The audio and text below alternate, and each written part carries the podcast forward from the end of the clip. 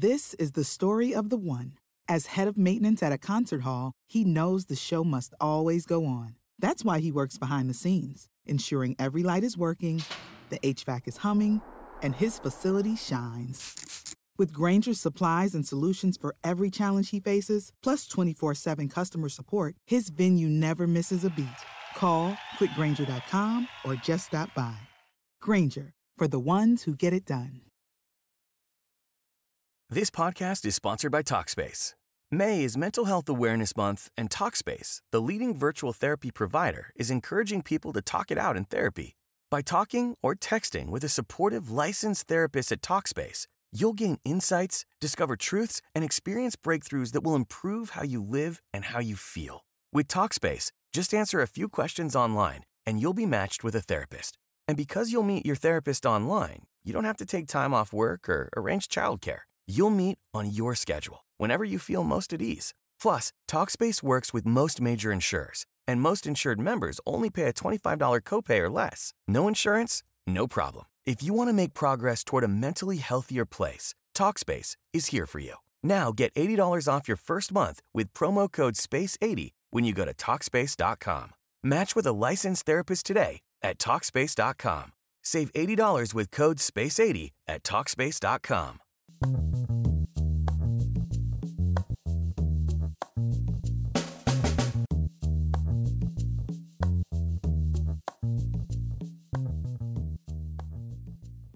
to Spark My Muse, everyone. This is Lisa Colon DeLay, and you are listening to Soul School Lesson 289 Personhood Means Relationship. I'm continuing to speak about Reverend Kallistos Ware, bishop in the Eastern Orthodox Church, who passed away in August 2022. I was interested in reading one of his pieces, which was published in the Wheel Journal. It really gave me something to think about in terms of what personhood is and relationship is. I, I enjoyed his insights and I wanted to bring them to you. This is especially true because I want to make sure that I'm integrating some Eastern Christian Orthodox thought into some of the things I'm presenting I don't think you'll find them all that different or all that unusual in any in any significant ways, but certainly I think you will find them insightful. Bishop Ware writes, "The heart of another is a dark forest," writes Ivan Turgenev in A Month in the Country. This is true indeed, not only of the heart of another, but equally of my own heart. That too is a dark forest. In the words of the psalmist, the heart is deep. Psalm 64 6. There are profundities within each one of us which we have yet to plumb. Personhood cannot be exactly defined. We can provide an ostensive definition pointing to what is meant and indicated by, quote, being a person, unquote, but we cannot offer a systematic and exhaustive description. We do not fully understand what are the limits of our human nature what are the possibilities as yet latent within it? It has been rightly said, quote, the mystery of the fact of being a person cannot be reduced to the facts of the appropriate sciences. Unquote. That's from David Jenkins, The Glory of Man. This truth, that as human beings we are a mystery to ourselves, is clearly emphasized by a number of the authors in the present collection. The Greek fathers frequently quote the inscription in the Delphic oracle Know yourself. The greatest of all lessons, so it seems, affirms Clement of Alexandria, is to know oneself. For if someone knows himself, he will know God, and if he knows God, he will become like God. This is from Clement of Alexandria, the pedagogue in Fathers of the Second Century. But the fathers would have been quick to add that to know oneself is not an easy task. Who am I? What am I? The answer is by no means obvious. My personhood stretches out of time into eternity, out of space into infinity. We need to be both subtle and humble in our approach to this human mystery, standing before it in awe and fully prepared for surprises If this is true of our human personhood in general, it is true more particularly of the complex questions that arise concerning gender and sexual identity, including the subject of homosexuality. As John Behr insists, what is it to be human and how our existence as sexed and sexual beings relates to our common humanity is, quote, perhaps the defining question of our era, unquote. In the past, Orthodox have usually been reluctant to discuss such matters, but the questions cannot now be avoided. Silence is not an answer. In this exploration of the meaning of our personhood, there are three points which we do well to keep in view, and all three are rightly considered in the present volume. The first is anthropology. Our theology of personhood is integrally linked to Christology. We are to view all things in the light of Christ. Our understanding of what it is to be human is disclosed, above all, through the life, death, and resurrection of Jesus Christ. As perfect God and perfect man, he not only reveals the divine realm to us, but he is also the mirror in which we see reflected our own human face. He is our archetype and paradigm. As is said in a homily attributed to St. Basil, to St. Basil of Caesarea, the birth of Christ was also the birthday of the whole human race. Until the Son of God had become incarnate, the dimensions of our personhood had not yet been made manifest. Christ is the first genuine human being. In the words of St. Nicholas Cabasilas, quoted by John Behr, quote, It was not the old Adam who was the model of the new, but the new Adam for the old. The Savior first and alone showed the true human being. Unquote. In the second place, we are to view our human personhood not in static but in dynamic terms. Humanness is not just a, quote, given, unquote, a fixed and accomplished act, but it is a project and as yet uncompleted task. We are to say not, I am human, but I have yet to become human. St. John assures us, Beloved, we are God's children now. It does not yet appear what we shall be. 1 John 3 2. Marcel uses in this context the phrase homo viator. We are not inert and immobile, but travelers on a lifelong journey. The third leitmotif is in this volume is relationship. It is only through our relationship with other persons that we ourselves become fully personal. The early Christians used to say, unus Christianus, nullus Christianus, one Christian.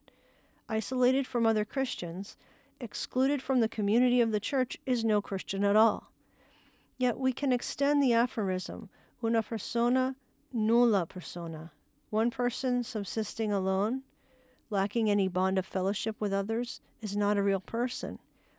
Personhood is social or it is nothing. Even the hermit is united to others through the invisible interchange of prayer. As Christos Yannaras maintains in this volume, it is only through transcendent love that we can transform biological necessity into freedom of relationship. It is not without reason that the Greek word for person prosopon, means literally face or countenance. I can only become an authentic person if I face others, looking into their eyes and letting them look into mine.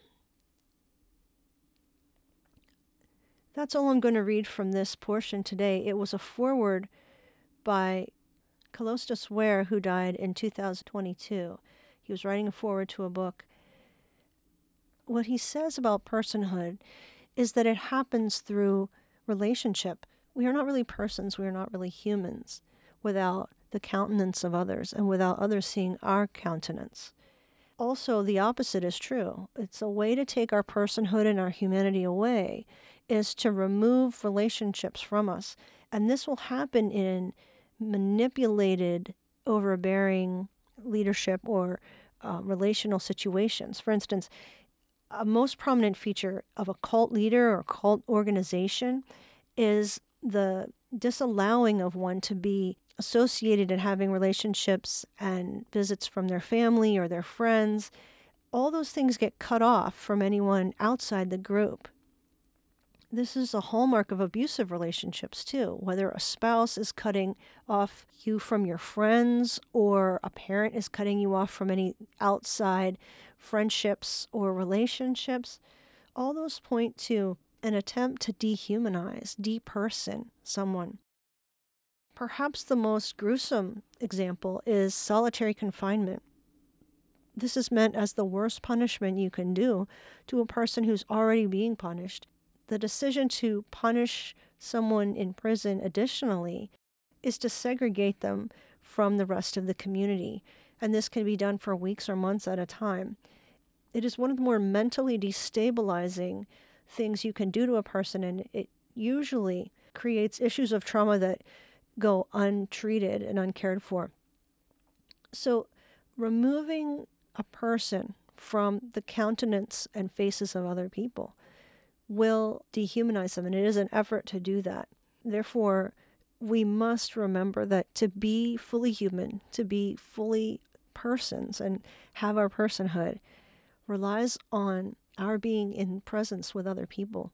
I think that might have been what was so hard sometimes about the COVID pandemic. I think in some ways we're still in a recovery mode from that. Some of us were cut off for a very long time from actual human contact beyond digital contact. Some people who were elderly were completely cut off from their family and friends and from the outside world. And I think the scars and the wounds from those times linger in our hearts. It might be more uncomfortable to be with people when you're out of practice with it. But to regain your humanity, you must be able to see someone's eyes and them to see yours, be able to perceive their heart and then perceive yours. I'm interested to hear what you think about on the topic, and I hope you might get in touch with me about it and give me your thoughts. That will be possible on the companion page for this episode. You can search Spark My Muse Substack for that, or you can go to sparkmymuse.com and click on the companion page for this specific episode, SSL 289. I really love the interaction. I learn from you when you give your feedback and thoughts. So thank you for listening today. There will be more to come. Blessing and peace to you. Thank you.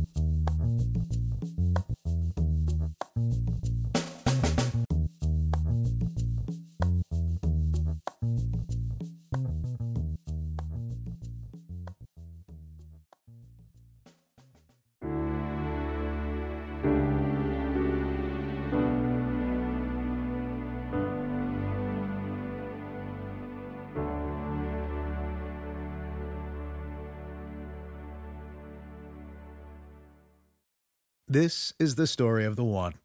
As a maintenance engineer, he hears things differently. To the untrained ear, everything on his shop floor might sound fine, but he can hear gears grinding or a belt slipping. So he steps in to fix the problem at hand before it gets out of hand. And he knows Grainger's got the right product he needs to get the job done, which is music to his ears. Call, clickgrainger.com, or just stop by. Grainger, for the ones who get it done.